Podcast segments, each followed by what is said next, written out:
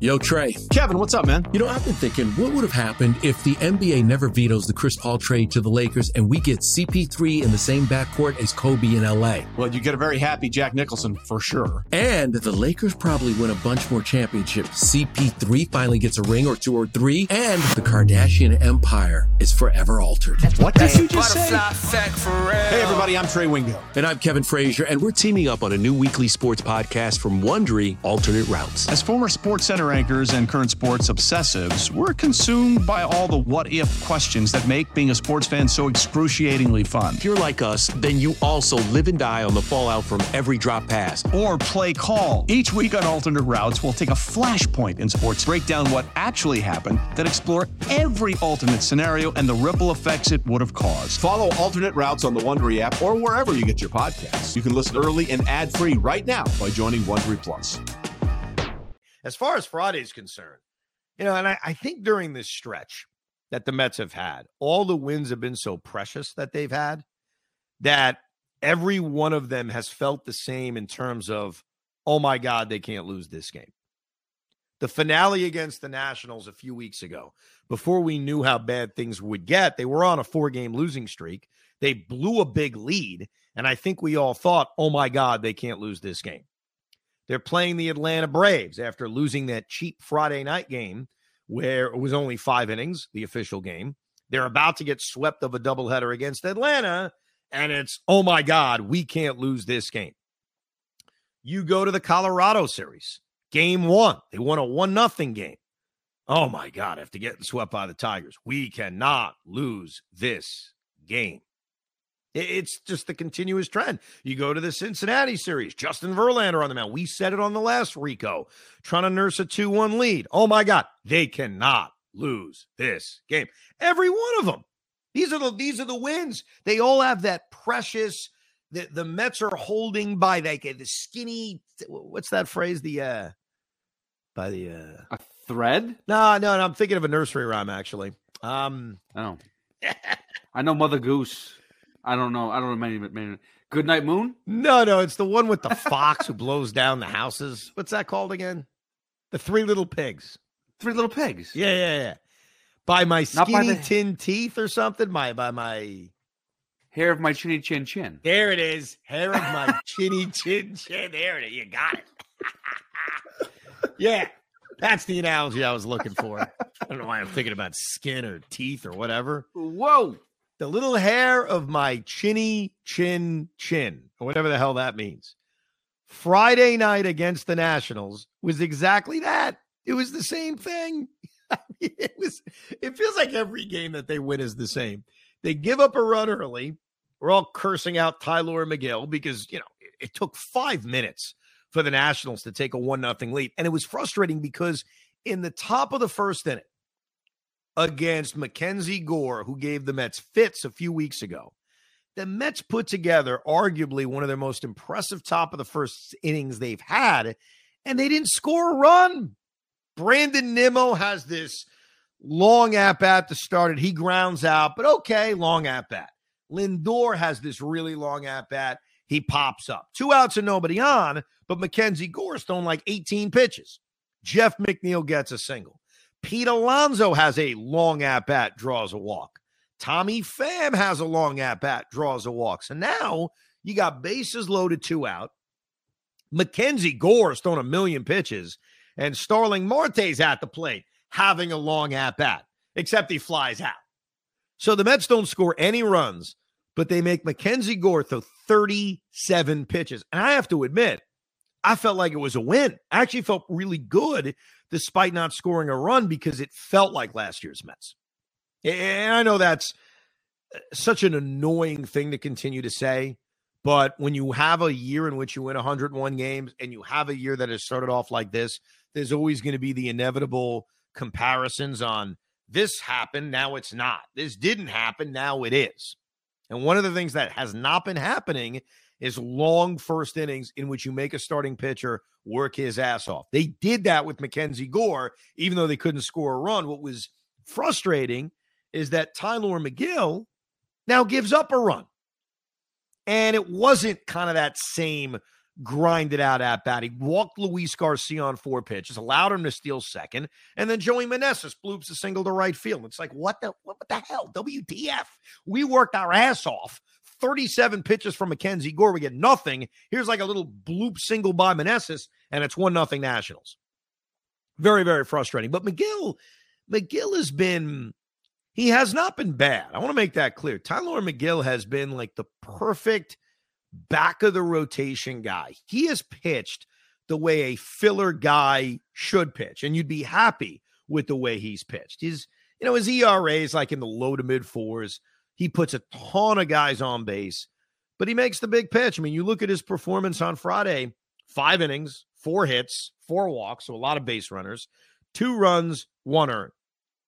And let's talk about why that run was unearned. Because Francisco Lindor, who has had a very weird season this year, very weird season, that game on Friday defines his season. I mean, think about it. He goes one for five, has a bunch of crappy at bats, but the one hit he gets is monumental. And then we get to his defense. The Mets are losing one nothing. They can't get a run across against Mackenzie Gore. There's a runner on second, one out, and a guy who just got called up, Jake Alu, is at the plate, and he hits a ground ball to shortstop. Lindor should eat it up. He should throw to first base. There should be two outs. The Mets should be right there to get out of this inning and keep it at one nothing. And he cannot make the play on what I think is a routine ground ball to Lindor. It turns into a two base error. It allows the runner from second to score, runner from third to score, because there was a runner on third at the time. And I think that was probably the issue that Lindor, because the infield was in, was thinking and trying to basically throw home to cut off the runner, which I don't know. Maybe it's a 50 50 play, 60 40. He gets him kind of in that range. But Lindor is thinking ahead. He doesn't pick up the baseball, can't make the play. And that can't happen. Not from the all star gold glove shortstop. That cannot happen. That's a huge error. That's a pivotal error. And to Megill's credit, let me give Megill some credit because that error not only makes it 2 nothing, but there's a runner on second and one out with the top of the order coming up. And he very easily could have completely let go of the rope. And he didn't. Uh, to his credit, he got back to back outs, including a strikeout of Garcia, and then went out and pitched a one, two, three, fifth inning. So his response to the Lindor error, I thought was really impressive. And five innings, two runs, one earned from my depth guy, I would take it every day of the week. So I give Megill a lot of credit, but man, Lindor has got to make that freaking play. All right. So first of all, the problem is with Megill is not that he's pitching mediocre; it's that everyone's pitching mediocre. So we right. need someone else to step up. So that's why it, it, looks worse I than agree. where it is. Now, now I got I, I got to defend Lindor though because the whole team is, is pressing right now. Like Lindor is literally pressing. You can see it. That is routine play. But this team is going up in smoke real quick. Everything is burning around us. And Francisco Lindor, I think, is feeling the pressure the same way he did two years ago when he first came to his team. Even last year, the beginning of the season, he was off to a rough start. I think I, I, he got as low as, I think, 230 something with his batting average in sometime May, whatever it is. And then he finally found a way to turn it around. I'm not worried about him, but I do want to say that the guy is still in big moments can find a way to achieve big things and come in clutch. But the problem is that he's just pressing. So you got to give him a break on that. Every, I'm going to give everybody a break for pressing. I mean, is that is that? Yeah, that listen, he's do? their star. He's their star player. No one else is performing either, and he's eventually going to put up the numbers. And as before before this week, he's been pretty decent. He's been more than decent. well, I, am not even talking about his offense. I do think that hit this game was the full Lindor experience in that he had a bad offensive game, but then when the Mets needed him the most, which we'll get to, comes through with arguably the biggest hit of the year, which I acknowledge. But he also made a pivotal error. You know, and, and defensively, I understand pressing at the plate. I get it. I think everybody's pressing at the plate. I think that game on Friday featured a ton of pressing at the plate because the Mets could not get a big hit. That was their biggest issue against Mackenzie Gore in the Nationals bullpen was that it's not they were getting mowed down. It's that they had a million different opportunities and just could not get that big hit. And Lindor was the guy who delivered it. So I, I do think one through nine, everybody's pressing. But I've seen Lindor's defense over the last week, and it's been it's he has struggled. He has struggled defensively, and I don't want to see a guy as good as him take that crap out to the field. I haven't seen Pete Alonso struggle defensively. I haven't. And he's at his frustrations at the plate. So if you want to make the excuse he's pressing, uh, okay, make the freaking play. That, that was a huge moment in the game. Now, the best part is Lindor is able to erase it because without him in the sixth inning, what are we talking about? you know, we're talking about a depressing 2 nothing loss. But they finally, finally were able to come through. And you go through that sixth inning. They get the leadoff hit by Marte. Props to him. Because I think Starling Marte is showing a pulse. Can we admit that? Showing a pulse. Showing a little bit of a pulse. He had two hits in that game. I thought he hit the ball well. And I thought that first pitch single, that line drive up the middle in the sixth inning, was very encouraging. Mark Canha had a lucky double. It was a lucky bloop double. I'll take it every day of the week, but it is what it was. Second and third, nobody out. I totally agree. Buck pinch hits for Eduardo Escobar with Brett Baty. I think Baty should have been playing, but he, he has cooled off. He's been slumping. So against Gore, I think Buck was thinking, you know what, if I'm going to get his bat out of the lineup, give him a day to kind of recalibrate. Why not a day like today? And it wasn't even a full day to recalibrate because guess what? He's pinch hitting in a big spot in the sixth inning with second and third, nobody out down by two, and he grounds out. And that sucked. And what made it worse was the base running of Mark Canha. Because again, you've got second and third and one out, uh, nobody out, and Brett Baty hits a little tapper, little tapper that's fielded by the pitcher. Okay. The pitcher will now throw home. And he does that very casually to get Starling Marte at the plate. Pitcher at the time, by the way, is Andres Machado, if we care, right? Canha has to end up on third. Canha's confused. He's off second base. He's looking at Machado. He ends up not advancing, which pissed me off even more when Alvarez hits a ground ball to first base where they would have conceded the run. Of course, they would have conceded the run. It's a 2 nothing game. In that case, they would have conceded the run, not a tapper back to the mound that was hit by Baty. So now it looks as if the Mets are about to have another inning, and they had plenty in this game, where they're unable to score. Nimmo draws the walk, and then it sets up the Lindor at bat against Carl Edwards, where he hits the three run double. Great job by Brandon Nimmo. Give him a lot of credit too, because it was a three run single, not a three run double. I apologize. I, I keep thinking it's a three run double, but it wasn't. It was a just a regular single. Nimmo running his ass off because it was three and two, is able to go first to home, and then Lindor goes to second on the throw.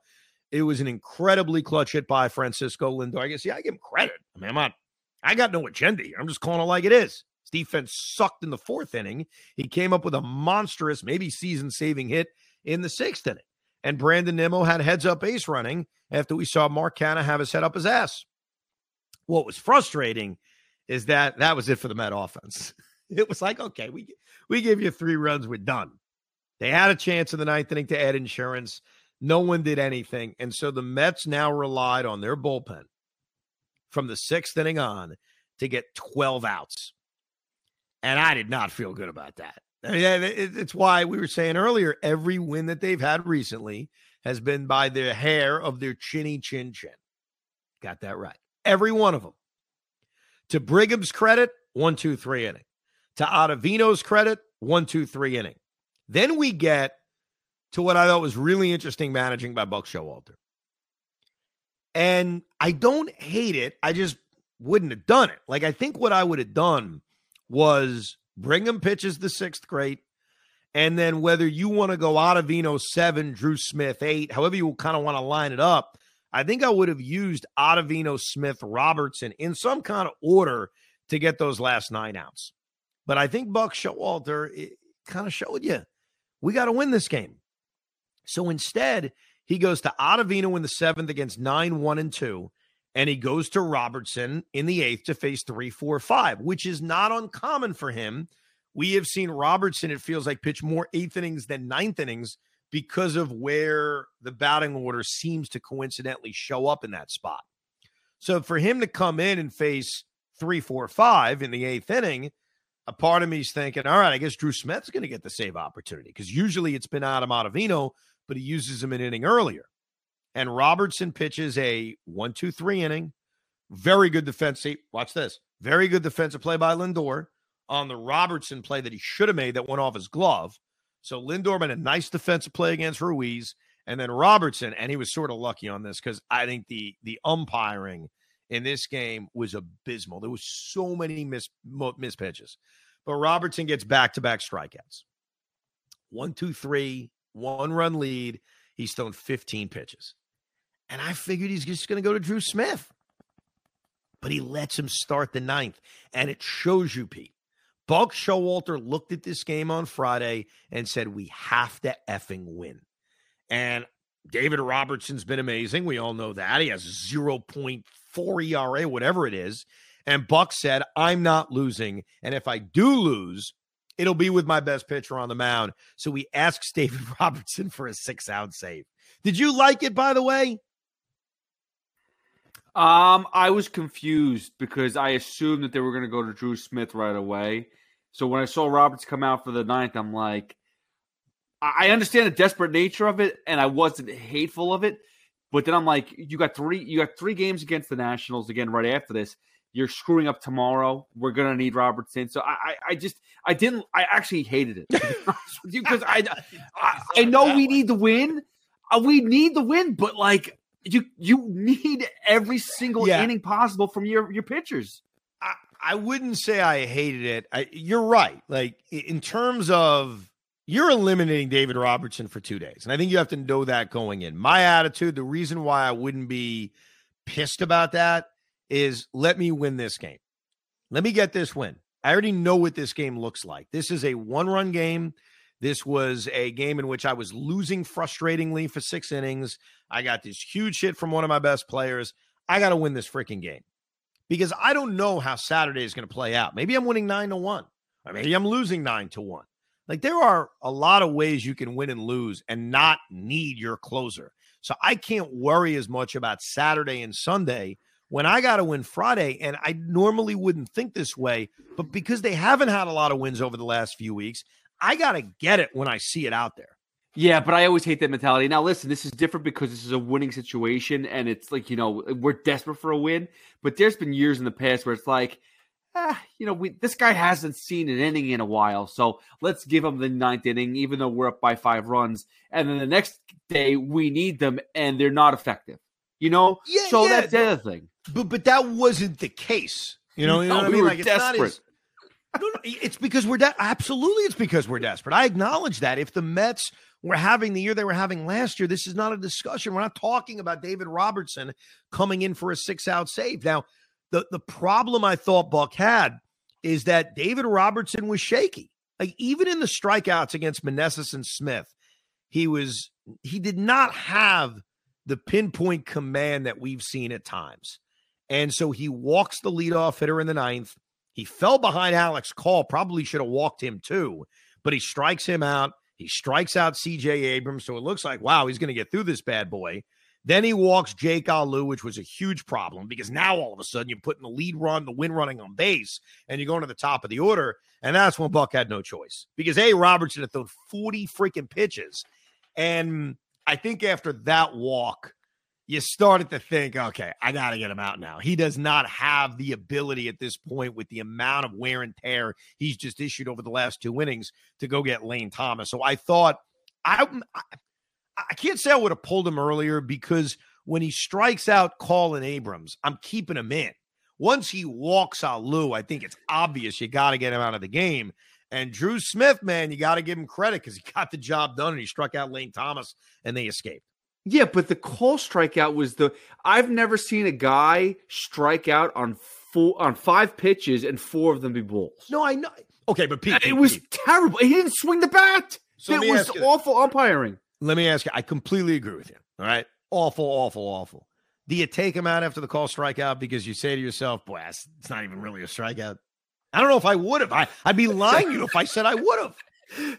I mean, I don't know. I, I, I wouldn't, but you're right. I, I, if I'm Buck, I'm like definitely going like he does not have it right now. And again, if you want to save him for the next day or whatever it is, this is your time. He doesn't have it. He could lose it. No. Listen, it's it's first of all, here's the other thing too. It's not like we have like a three run lead. It was a one run lead. The, the game tying run is at first base, and the winning runs at the plate. Hey, he makes one bad pitch, and we're talking about an all time loss. You know, we're talking about that loss that just sinks your season, which, you know, they've had a lot of bad losses. They've had a lot of losses, period, over the last few weeks. But these wins they've had have been so close to being epic disasters. And this had the makings of one. It did. I don't think you save Robertson at that point because I think once he starts the ninth inning, eh, he's long past saving because he's already thrown 25 pitches after the first batter. So I think at that point, you're not even thinking about, well, would I somehow have him available for Saturday, Sunday? It's more, how do I win this game? What I thought was very, very strange, though, is that the first guy warming up in the ninth inning was not Drew Smith, it was Dominic Leone. And then apparently Leone felt some discomfort and sat down, and Drew Smith was warming up. I never thought of Dominic Leone to begin with as the guy that was going to come in in that spot. We both thought it would be Drew Smith. It eventually turned out to be Drew Smith, but I, I guess Dominic Leone was an option too for that ninth inning. That was that was adventurous. That was and that was one of those games too, Pete, where I was hours behind. I'm watching the Drew Smith strikeout of Lane Thomas. It must have been 11:45. So I'd say like an hour or so behind. Maybe not as long as I thought because it turned out to be a long game because so many pitches were thrown. It was actually a three hour, 10 minute game. So figured it ended 10 15, 10 20. So I was about an hour and a half behind on that. And I always find that weird because I'm stressed out to no end. Yet everyone else already knows the result. Now, yeah, you know, everybody else knows. Yeah, Drew Smith struck out Lane Thomas. Yeah, they escaped. I was convinced they were going to lose this game. I, I really was because for all the losses they've had, and they've had plenty of them, they haven't had that epic closing meltdown yet. Now, that may happen this weekend. It may happen next week. It may happen very quickly. They haven't had it yet. And everything about Friday night with Robertson being stretched out and the leadoff walk and the almost walk to Call, and then Drew Smith being in the game. I'm watching this thing thinking this is going to end terribly. This is the Kurt Suzuki home run off Edwin Diaz from 2019. It's coming. And luckily it didn't come because it was important, man. Every one of these wins has been important, but the one on Friday against the Nationals, well, I'd say the most important win of the year at this point.